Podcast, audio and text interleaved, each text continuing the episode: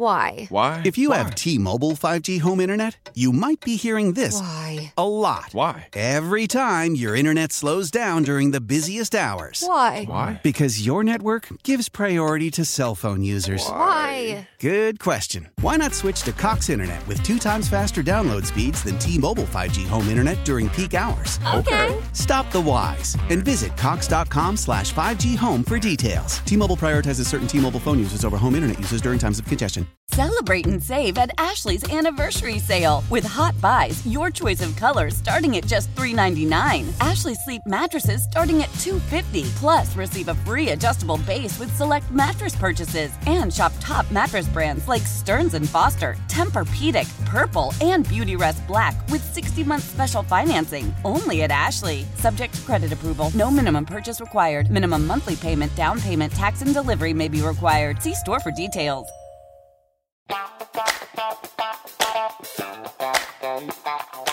Hey everyone, this is Boomer Esiason, and welcome to another edition of our Game Time podcast. No less an authority on special teams play than Bill Belichick has hailed today's guest as, quote, as good as a punter as the NFL has seen.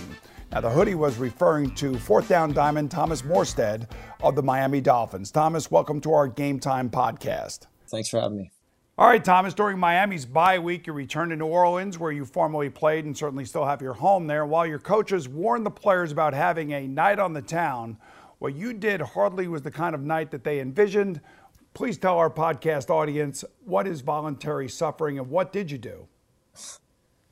Okay, so there's a there's an organization called Covenant House. There's locations all over the country, but there's one right outside the French Quarter um, in New Orleans, and they provide um, a place to stay, um, a lot of resources, uh, therapy, mental health. They get people on their feet. They get them uh, job training, and um, it's just an organization that we've felt like, you know, um, I know everyone has different faith backgrounds. We we just feel like they're doing God's work, and we've tried to support them for a number of years. And uh, it just so happened that it fell on the bye week this year, and they'd asked if I would sleep out to help bring some attention to it. And you know, if you're a player in the NFL and you do this on a Thursday before a Sunday and you don't play well, that's a really bad look. So I've never done it before, but it, because it was on the bye week, I agreed to do it, and it was really a great experience. I brought my two boys with me that are Wow. eight and seven years old. And we had a cold front hit that night, and it was really good. It spurred a lot of good questions from them, and um, I explained to them that you know not everybody gets to sleep in a nice, cozy, warm bed at night, and uh, we all did it together. And uh, they were great. They were champs. They didn't complain about it, and and hopefully it's an experience that'll leave an impact on them to uh, provide a little perspective on on how good their life is. Yeah, you know they actually have that sleep out here in New York, and I know the uh, the GM of the New York Yankees, Brian Cashman, much like you down there in New Orleans, is a big part of that. And he says it, it's more enlightened to him each and every year the plight of the homeless in our country. Yeah, and I think, you know, you you you can't even really replicate it because guess what? At the end of the day, the next day I'm going I'm going home and I get to sleep in my bed that night. Um, and then the other side of it is, you know, there's they've got it secured off because people are probably not going to sign up to do this fundraiser if they're in true danger. Um, and so that's something you can't replicate either. Is you got a police, you know, that are circling you that, you know, you know you're safe and you can sleep safely. Um, it's just more of a physical suffering of just, you know, it's cold outside, it's uncomfortable, all those types of things. So it it really is hard to to replicate the true feeling of homelessness because a lot of times it's it's perpetual. You have no idea when it's going to end or if it will ever end, and you also don't. You, you just have this feeling of, of it's it's it's just very stressful in every way imaginable, and so just to provide a little bit of insight and get people to be aware of it, um, you know, hopefully that does some good. You know, I can tell you that you're very thoughtful and that you're thought out and, and certainly appreciate where you come from. And, you know, I've read where you said that you actually play with a chip on your shoulder, and most punters, you don't think that would be the case. Where did that actually come from, and how does that help? Um, I think, like a lot of great players, um, you have challenges early that you're well supported through that um, harden you a little bit to, you know, the realities of, of the, you know, the job or life or You know, I mean, you you've been in NFL locker rooms. You've you've played. Think about it, there's so many teammates that you know that they they statistically they shouldn't be here for X, Y, or Z reason. And um, and you know, my story is different, just like your story is different. Everybody's is different. Um, but I, I was fortunate to be very well supported through some kind of hard times as a young person, and as a professional, I really had a, about as smooth a ride as you can have. I mean, there's been some a little bit of tough stuff the past year when I got released from the Saints, but um, it, you know, I think that really built me. And uh, like I said, I was just very fortunate to have a stable upbringing, parents that have been there every step of the way. But I think deep down, there's you, you don't know people that have that grit. Uh, a lot of times, kids nowadays don't have uh, they they don't have to show it because they haven't had to go. Maybe they haven't had to go through something to, to even know that it's there. And I think some people just have something inside of them that uh, they're not. That, you know, they're just not going to be agreeable to uh, being told how it's going to be. They're going to make things happen, and they're going to they want to dictate the way their life's going to go. And I certainly feel like I have some of that. I think that's uh, probably some of that comes from my parents and just the way I was raised. You know, most players try to calm themselves down, Thomas, and mentally and physically, you've said that you actually do the opposite and try to create what I thought is really interesting artificial adrenaline. It seems a bit counterintuitive to me a little bit, but can you explain what that means? Yeah. Um, you know, I think a lot of you think of kickers, a lot of them you think of having ice in their veins, right? They just they they have no pulse. They're just steady, and um, I think there's something to that as far as your mental side of your your clarity and your calmness and confidence in in big moments. Um, but for me, I am uh, I I I need to I need that fight or flight feeling you know, I need that dog chasing after you that's trying to come bite you at your heels. Like I'm looking to try to create that because I've realized for me that when I have that fight or flight feeling, my body's going to do something that it otherwise wouldn't be able to do. So, for instance, if you know when I used to kick off, if I would normally hit a 70 yard kickoff in in in practice, in in the game it was 77, 78. It's it's there's different juices flowing. You do your body's preparing to do something different and so for me, once I realized that that anxiety, that sick feeling, that nausea of game day jitters was my body preparing to do something special that I otherwise couldn't do on a practice field, I was like, man, how can I? I mean, it's like, how can I find this drug that allows me to do this? And um, some of that's with breathing techniques. Honestly, I carry this little book of pictures of people that uh, stir me up emotionally um, mainly in positive ways. You know, a grandparent, uh, somebody's that's invested in me, um, my wife, my kids, my parents, things like that that I can look at and just see those people and they're watching and uh, gets you a, an emotional charge. And every now and then you need that. It's hard to come out on fire every single day, every single uh, game, uh, you know, especially when you get in the middle of the season. And so I've found found ways to kind of keep myself, um, you know, to provide that for myself. And uh, it's probably not the norm, but a, a, lot of the ways I operate are a little unorthodox, but they work for me. I was going to say, you had the picture of uh, Coach Gansz in your Super Bowl locker, right? Yeah. Yeah, yeah there you go. That, that, was that was a big one. I mean, like I said, he passed away the day after I got drafted, and he was such a godsend mentor for me as a 22 year old kid in college that's that's looking for some, you know, somebody to show me the way I mean, he never once taught me how to punt a football. He taught me how to live my life, how to how to love your family, and how to how to you know value the things that are important. And and he didn't tell me. I just watched him do it, and it was such a great mentor for me at that time in my life. And uh, I certainly feel like I'm kind of like his last pupil, and. Uh, you know the people that uh, that all played for Frank or worked with him. It's kind of a cool fraternity of, of people that all uh, knew him. So you know, you talk about mentors. You played with Drew Brees for 12 years, and you said that the future Hall of Famer taught you the importance of focusing on controlling what you can control. He's also talked to you about his experience with regard to retirement. You're 36 now. When do you think you'll know that the train has stopped, and have you started planning for your next act? And if so, will it be football related? Uh, I, I don't know what it's going to be. Um, I've had a few people tell me they think I would uh, potentially have a knack for being an analyst. I don't know that that's something I would love to do, but the few people that I know that I've talked to that have done that have said they didn't think that's what they wanted to do, and they've ended up being very good at it. So I'm not sure. I'm not letting myself go down that road. Um, this game is awesome, and there's nothing like it. And I know that I'll have time to figure it out uh, when I'm done. And um, I've, you know, been very fortunate. I've uh, made a lot of money in this league and saved a lot and invested a lot. So I'm not in any sort of financial uh, position to have to do anything. So um, all I know is this: is I I don't want to have a regret when I'm done playing, and I know that I still love doing everything that it takes to be the best at this game. I love the training. I love the grind. I love being counted on by my teammates. And you know as well as anybody, there's nothing like that locker room. And as long as I still love doing it, and love all the aspects to doing it, um, and my family supporting me in doing it. Um, you know, I'm going to keep doing it as long as I can. Um, I love it, and that's as simple as I can put it.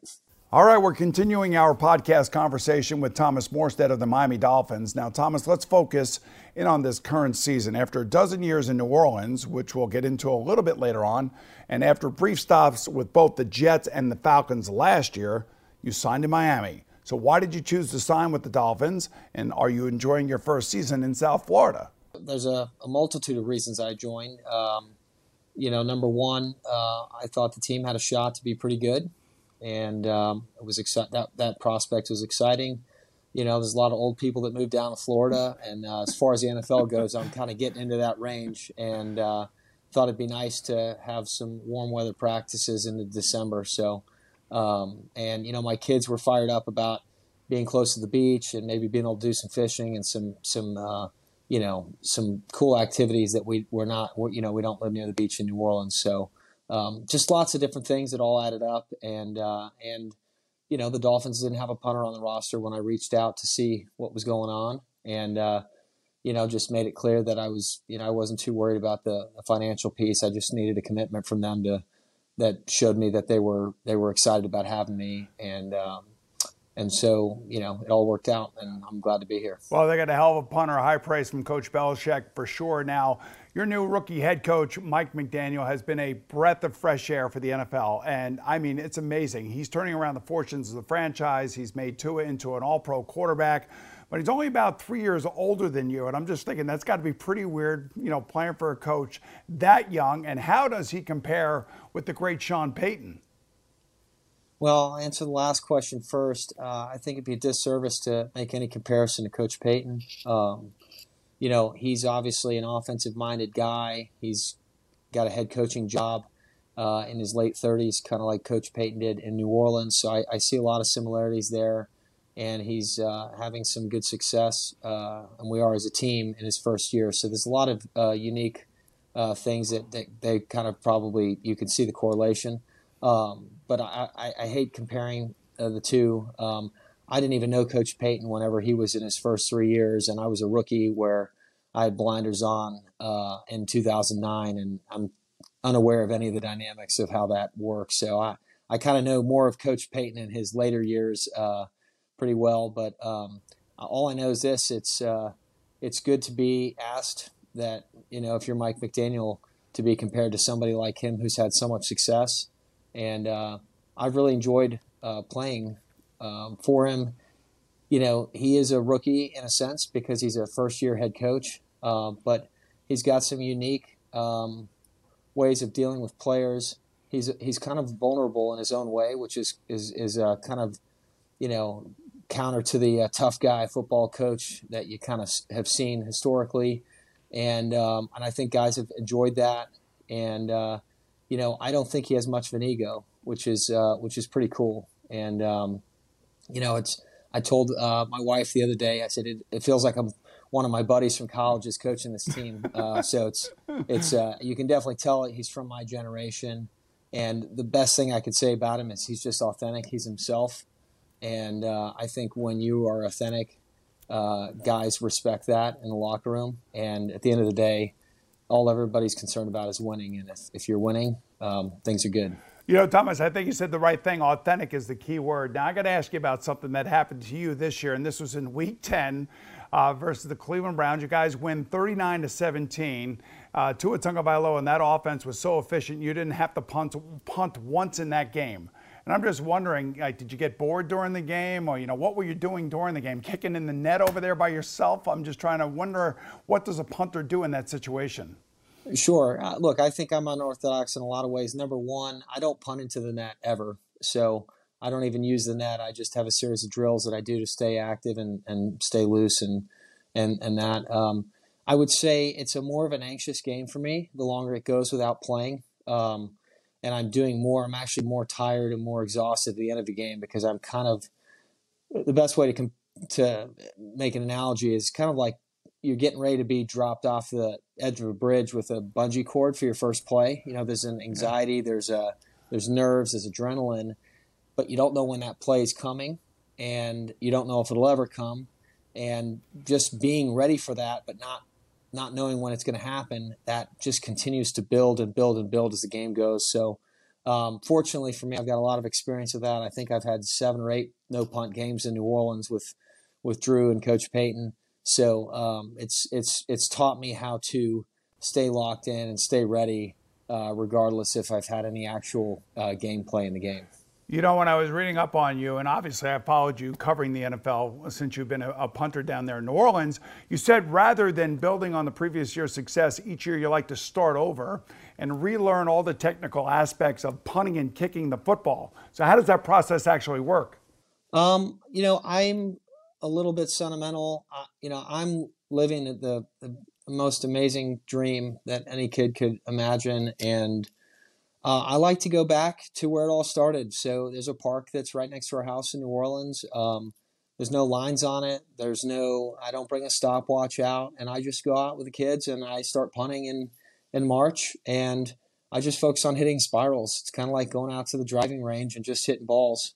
And uh, I don't like to measure myself on the on the football field until a coach has a stopwatch at minicamp or at OTAs. Um, and I just try to keep it pure. You know, sometimes the lines can deceive a player, and uh, you know, being that I'm uh, an older player and I don't, you know, I don't have the uh, the 65 yard, 5.3 second hang time punts that maybe I used to hit. Uh, being a directional guy is how I how I survive and compete at a high level.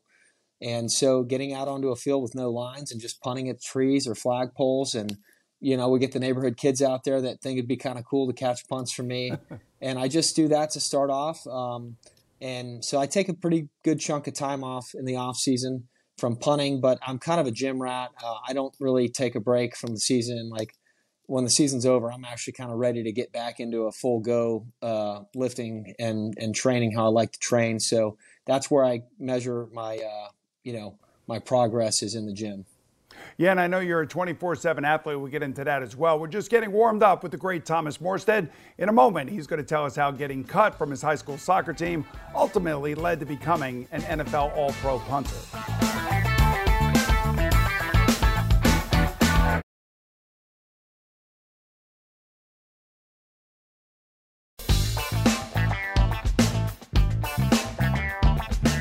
Welcome back to Game Time, everyone. During a summer visit to England, where his mother is from, one of Thomas Morstead's uncles taught the young lad how to drop kick a rugby ball, and lo and behold, exclaimed Uncle Charles, Tom was kicking it like merry hell. Now, your affinity, your natural affinity for kicking led you to take up soccer at Pearland High School just south of Houston. So, were you crushed when you were unexpectedly cut your senior year? Yeah, it was it was actually my junior year. I was uh, it was the worst day of my life to that point. Um, I I remember just scanning through the list. I couldn't I couldn't believe my name wasn't. I was like I'm not seeing it somewhere here, and uh, so that actually what got me to. My mom said, you know, you really should try out for the football team and go out and you know uh, try to have a good senior year experience because soccer seemed kind of you know, like it wasn't going to be an option. And my high school town of Pearland's kind of one of these places where all the stores, you know, they shut down. The signs in the window saying "Be back after the game," and uh, and so I just went out and and gave it a shot. And I took over all the jobs as my senior year went along. And um, you know, I thought that was it. Whenever the season ended, and the the week after the season ended, I got pulled out of class three times by uh, my coach because there were different recruiters in in in to visit and figure out, you know, trying trying to find players and uh, and he was not a BSer. He said, "Look, you have never lifted weights." You have no polish, but you do things that I haven't seen a high school kid do. Technically, I think if you decided you wanted to commit to doing it, um, you really could have a chance to play in college. And so once that light bulb went off for me, I started, you know, to lift weights and um, just kind of made a commitment. I thought it'd be a cool thing to play on a Saturday one day. And I was a walk-on player at SMU for two years, a you know tryout first day of school guy. And fortunately, at SMU at the time, they really struggled to field enough walk-ons, and I was already accepted in. I got an engineering scholarship to go to, to SMU, and so they didn't have to do any work to get me in. I was already in, so, so they were happy to have me, and, and I knew, you know, they had a junior and a, uh, two juniors that were punter and kicker starters, so I knew I had two years to kind of, um, you know, develop and work on myself, and uh, you know, so it was a perfect situation for me. I'm just wondering if the drop kicking skill ever helped you out or in in any way. Uh, it certainly did. Um, I actually in my third semester at SMU, I was kind of disgruntled, didn't feel like I was getting an opportunity, and uh, my strength coach Chuck Faucette pulled me aside and said, "Listen, kid, we, you got we've got the bye week this week, and they're going to let some younger guys get some reps in practice." He said, "None of the coaches know your name, which is a, a good thing because you're a punter and you're a walk on, but you need to make sure they know who you are at the end of this week." And so I made a I went out and started warming up early, and I, long story short, made a bet with our defensive coordinator that I could hit a drop kick. And he said, well, if you hit it from the Mustang, which is on the 50 yard line, 60 yard drop kick field goal, I'll get you a rep in practice. And I, and it was just kind of fate. I mashed it and I turned around and I just said, I hope you're a man of your word. And I walked off and they put me in that day. I made three for three on field goals. And they said, Wow, we didn't know you were a field goal kicker. I said, I'm not. I'm a punter. You should let me punt mm-hmm. today. And, and I punted. And three weeks later, I was on full ride scholarship. Oh, that is awesome. By the way, you and I have something in common. Your boy Chucky uh, Faucette, Chucky Fred, was my teammate at the University of Maryland back in the days. No way, Terrapin. Yes, that's right. How about Very that? Cool. Yes. Okay. So here, speaking of drop kicks, do you ever want to try one like Doug Flutie did on the last play of his career? Listen, I'll tell you. I, when I remember when he did that, I thought that is really cool that he did that, and, and I know Bill Belichick's a huge um, fan of the history of the game and loves special teams, and so that was really cool that he got to do that. Uh, I did have some real envy when uh, Drew got to try it at the Pro Bowl and he missed. Uh, they let Drew Brees try it at the Pro Bowl, and I remember being very envious of that. I would love to have had that shot to do it. So. Now listen, I got to get to this. Your dad was a big-time cyclist. I didn't realize this. And how many Tour de France's did he ride in? He, he never rode in any of the in any of the tours of uh, France, Italy, or or um, or any of those big European tours. He was a uh, six-time state champion in uh, three different states as a kind of a 20s and 30 year old uh, uh, rider, and he was at national championships for uh, 13 consecutive years in the okay. U.S. And it was really cool for me growing up. You know, everybody thinks their dad's so cool, and and you know they have pride in their dad. But I saw my dad. You know, um, I saw him do things and compete against kids that were younger than him when by a lot when he was in his mid 30s, still racing really well. And it was such a cool experience for me and to be to, to watch him. And that that sport is all about suffering. And so I saw my dad be a great model of how to be a professional, and uh, it was I take a lot of pride in that for sure. You know, it's kind of like you are right now playing with those younger kids. You know, the Saints traded up to get you in the fifth round of the 2009 draft. So, what was your reaction when GM Mickey Loomis called to tell you the news that you had been drafted by the Saints? Um, I was in total tears. Um, you know, there's so much uncertainty about whether you could get drafted or not, and um, I just remember just breaking down into tears because we're from Houston, and uh, I just remember my mom shrieking. You know, five hours down I-10. You know, like it, other than being a Texan or being a cowboy, it was as close as I could be to home. And um, you know, I grew up or I played college ball in Dallas where it's super windy. And uh, Mickey, he that was the first thing he said to me. He said, "Hey, this is uh, Mickey Loomis. Uh, how'd you like to punt and dome for the rest of your career?" And I thought that sounds that sounds pretty good. Um, and so it was, it's just it was the start of a magical, magical um, 12 years. Um, I wouldn't change any bit of it. It was just, I can't say enough about the organization and how grateful I was to be a part of it. You know, it is a journey for sure. We're talking with Thomas Morstead here on the Game Time podcast.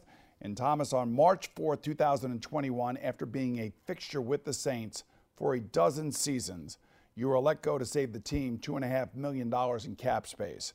Hey, look, football is a hard business. We all know that, and it can be cold hearted.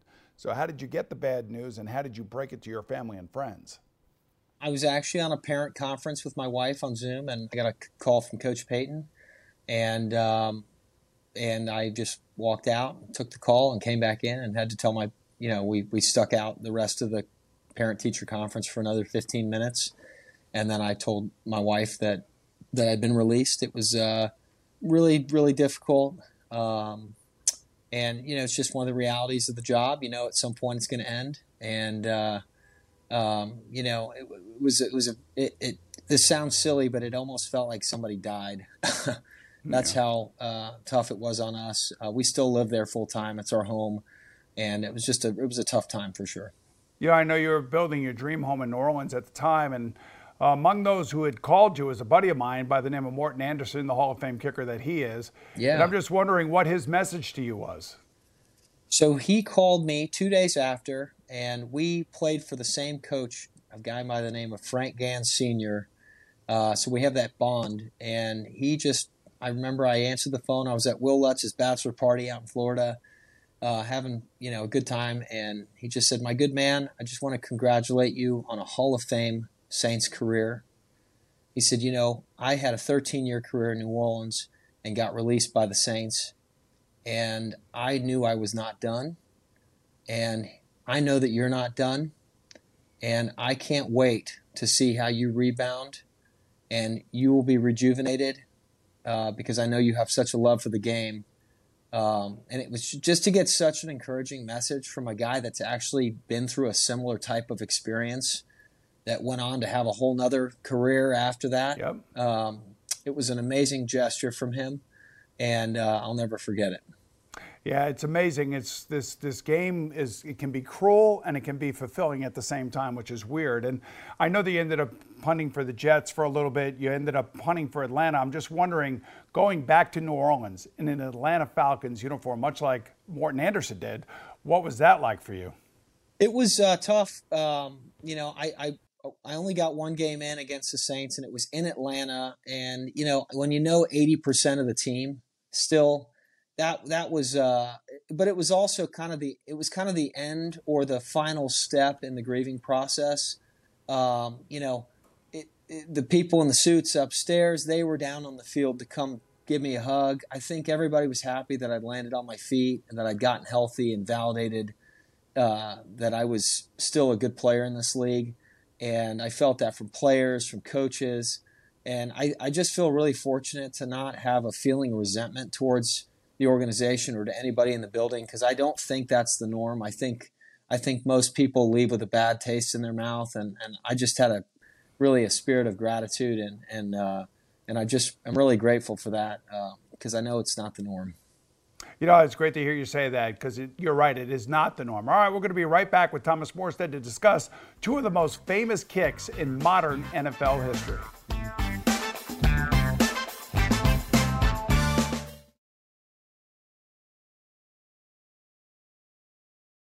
How powerful is Cox Internet? Powerful enough to let your band members in Vegas, Phoenix, and Rhode Island Jam like you're all in the same garage. Get Cox Internet powered by fiber with America's fastest download speeds. It's internet built for tomorrow, today. Cox, always building better. Cox Internet is connected to the premises via coaxial connection. Speeds vary and are not guaranteed. Cox terms and other restrictions may apply. Analysis by Ookla Speed Test Intelligence Data. Fixed median download speeds. USQ3 2023. Celebrate and save at Ashley's anniversary sale with hot buys, your choice of colors starting at just $3.99. Ashley Sleep mattresses starting at $2.50. Plus, receive a free adjustable base with select mattress purchases and shop top mattress brands like Stearns and Foster, Tempur-Pedic, Purple, and Beautyrest Black with 60-month special financing only at Ashley. Subject to credit approval. No minimum purchase required. Minimum monthly payment, down payment, tax, and delivery may be required. See store for details. Old Man Winter here. If I had it my way, it would stay winter all year long. Short days, wind chill, black ice, and a good polar vortex. Oh, heaven! Wait, is it getting warm in here? Your cold snap is over, Old Man Winter. Spring has arrived. Spring. Spring is here, which means it's the perfect time to get away in the Hyundai you've always wanted. Visit the Hyundai Getaway Sales Event, where you can get great deals on all of our award-winning Hyundai models, like the tech-filled Tucson and Kona, as well as the spacious Palisade. Enjoy wherever you go with the peace of mind that comes with America's best warranty and three years or 36,000 miles of complimentary maintenance. But hurry in, these deals won't last. Add more joy to your journey at the Hyundai Getaway Sales Event.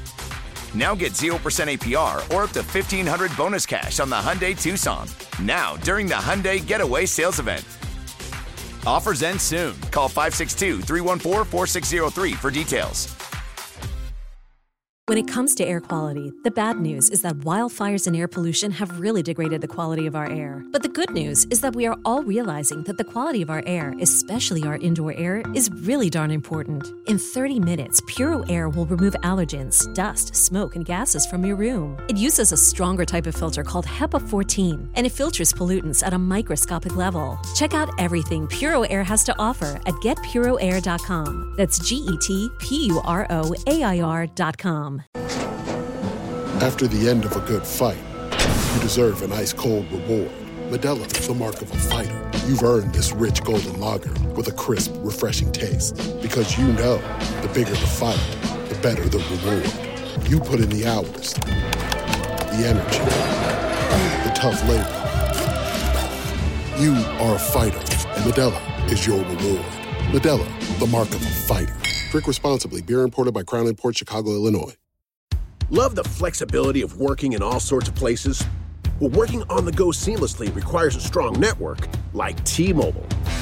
We have America's largest 5G network, so whether you're on a video call at the park or uploading large files at the coffee shop, we have the 5G speed you need. Whatever takes you on the go, T Mobile's got you covered. Find out more at T-Mobile.com slash network today. Coverage not available in some areas. See 5G device coverage and access details at T-Mobile.com.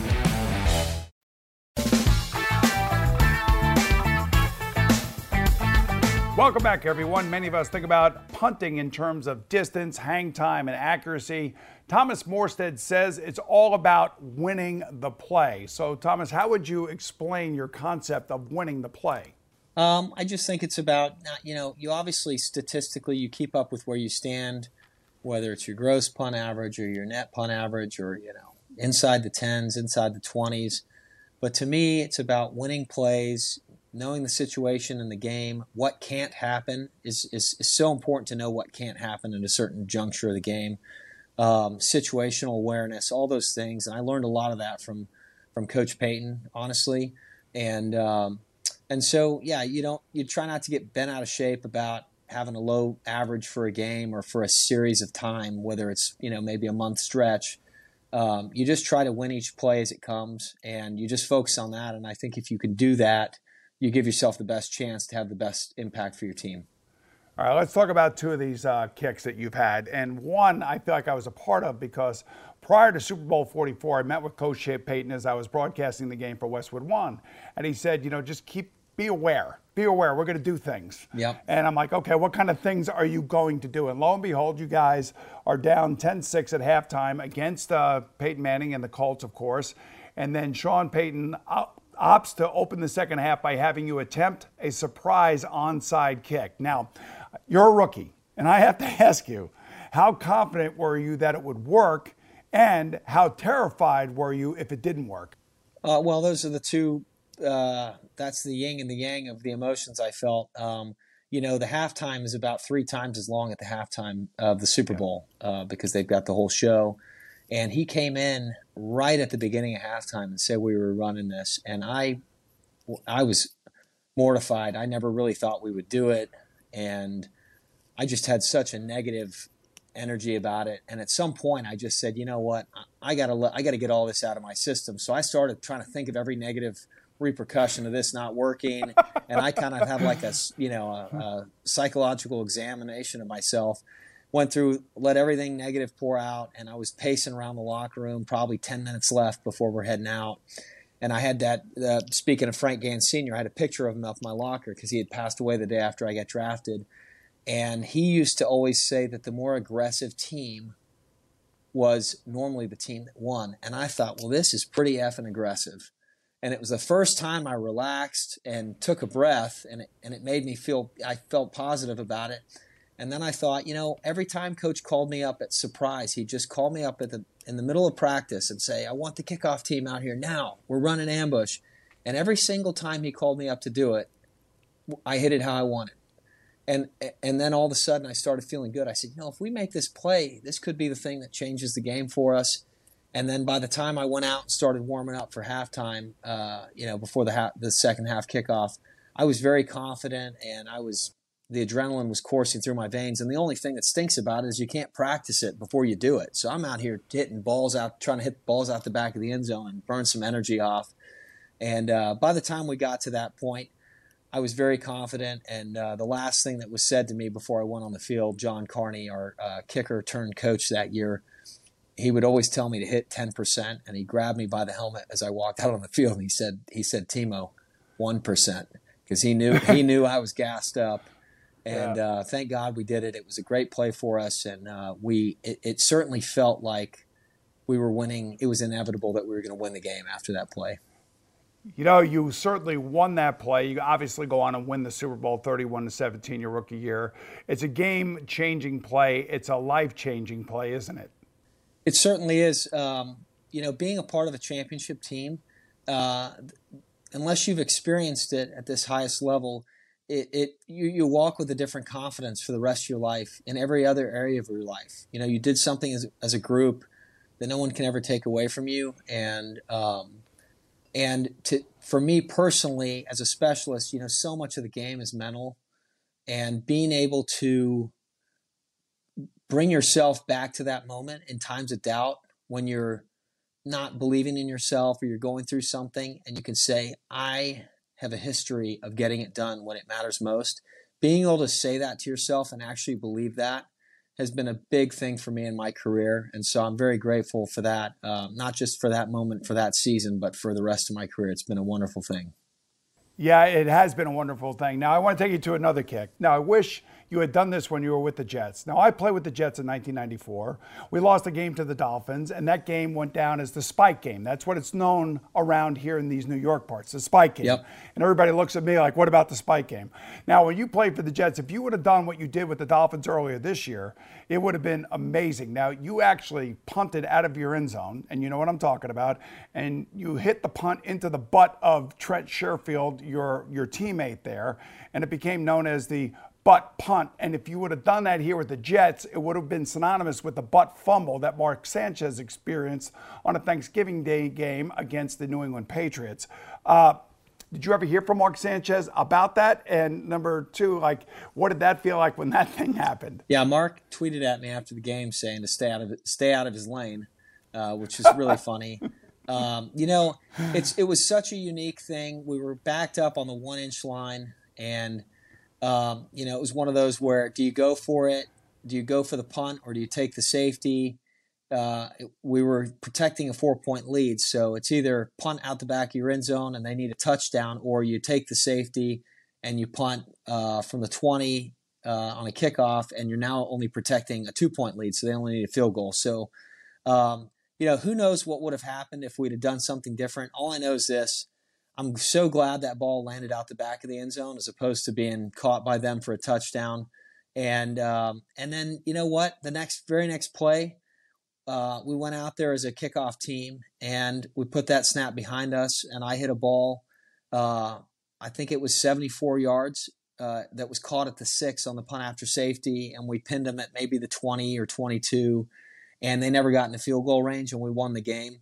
So, as coach likes to say, I felt like that was competitive greatness by myself and by and by the rest of the kickoff team that we were able to, you know, flip the field in such a massive way with very little time left. So I'm glad it, it made it a little easier to swallow the play, uh, the fact that we bounced back and made the big play right after it. You know, Thomas, I love the way you look at things. Somehow you turned the butt punt into a safety that ended up winning the game because of your 74 yard punt on the kickoff after a safety, which is awesome. I love it. The only thing you can do is embrace it.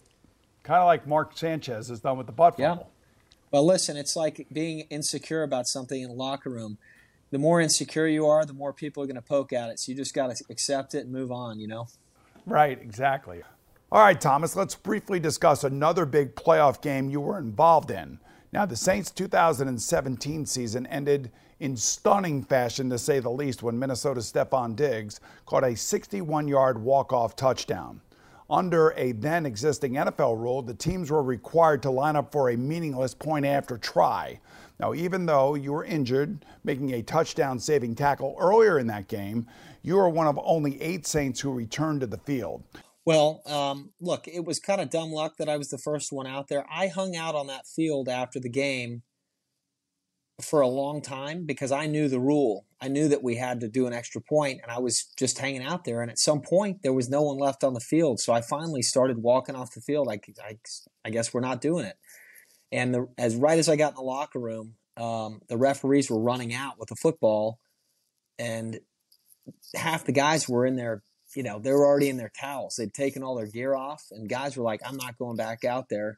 And they said, you know, they were just saying, hey, we need 11 guys. And so I just turned back around and went back out there. I knew they were going to take a knee.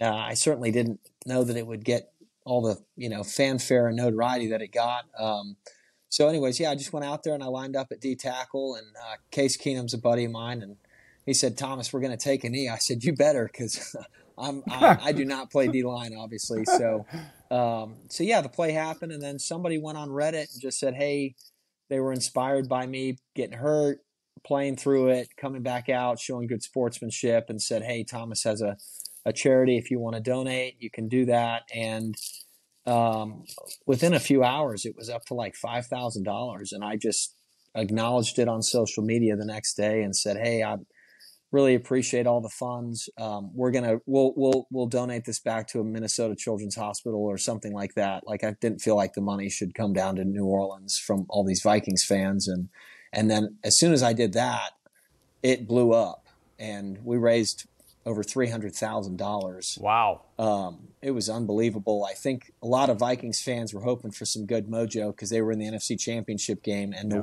and two weeks later if they had won, they'd have been in the Super Bowl. So I think they were trying to get some good karma going uh, as well. So it was it was a unique thing that happened, um, and something I'll never forget. Yeah, you know, I mean, NFL fans in general can be harsh at times, but they also they can be giving at times. And when they do something like that, much like the Bills Mafia up in Buffalo, and I'm sure down in New Orleans, you have fans down there that support your charitable charitable endeavors. So tell me, what is What You Give Will Grow Foundation, and why did you give it that name? Uh, again, going back to Frank Gansz, that was one of his sayings: "What you give will grow, and what you keep, you lose." And uh, it just always had an impact on me. Uh, you know, down in New Orleans, just like a lot of these major cities, there's lots of areas of need um, and lots of things that need highlighting in these cities. And the Saints do such a good job. Miss Alicia uh, Lish uh, Sheridan down there, she is just she's the bomb. She gets guys uh, lined up for school visits and you know doing other things in the community where there's uh, a need, and it they really do a good job of showing you all the different areas of need so that you can see what you may want to focus on or something that really is pulling on you. And so I, um, you know, I was able to do a lot of that as a young player and uh, was able to start a foundation. And COVID has really derailed a lot of what we did um, for a number of reasons because we do a lot of things with kids in the hospital. So was, fundraising was tough with COVID, and doing things with immunocompromised kids was tough. So we've we've kind of been derailed the past few years. But um, it's it's it's like anything. When you give of your time, you give of your resources, you you get so much out of it personally. It's been great for me and my wife and our kids to experience and and just you know be be a, a small little help in the community you live in. It's it's a really cool thing to do. You, know, well said. And I we were talking about how you're a 24/7 athlete, and I know nutrition is a big part of who you are as a player, and one of the reasons why you're successful. And there's also a little company that you found called Main Squeeze Juice Company. How did this first come to your attention and later become part of your business portfolio? Uh, it was a former teammate of mine, Marques Colston, uh, the Quiet Storm. uh, was he was our number one receiver for a decade in New Orleans. And when I saw that he had invested in this company, and the first store opened up five minutes from my house, so I started going, and then I start checking my credit card receipt at the end of every month, realizing how much I was spending, and uh, so I just you know I called a meeting with their uh, the CEO, and I don't think they were looking for any help, and I wasn't looking to invest. I was more just kind of curious to see if I could get some sort of product deal, and after we met, I think we both kind of looked at each other like, you know, we could be of value to each other. And so I bought into a bit of the business and uh, and have kind of was kind of a let's call it a brand ambassador for the for the city of New Orleans and, and the surrounding areas.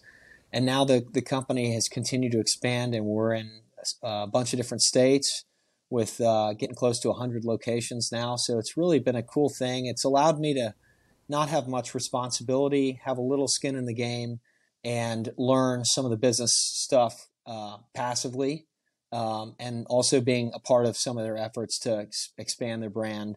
Um, so it's been a really cool experience for me, and you know, it's it's a it's I wouldn't have done it had it been any other type of business that I wasn't really interested in. It was more from the standpoint it's a personal lifestyle thing for me, and um, I'm all into my wellness and and all those little especially as you get older, every little bit helps. That cold tub, the good nutrition, the sleep, all the bits and pieces. You got to have it all, and uh, so it's right up my alley. You know, and your former teammate Marques Colston, where did he go to school? His college? Hofstra. And who used to practice at Hofstra uh, with their pro days and everything? It used to be us, the New York Jets. Okay. So I know Marcus from my from his days back at Hofstra. Very so cool. there you go. Small world, Thomas. I appreciate you joining me today. It was a great interview. I'm Boomer Esiason. I'll see you again real soon, right here on Game Time with former Pittsburgh Steelers quarterback star Kordell Stewart.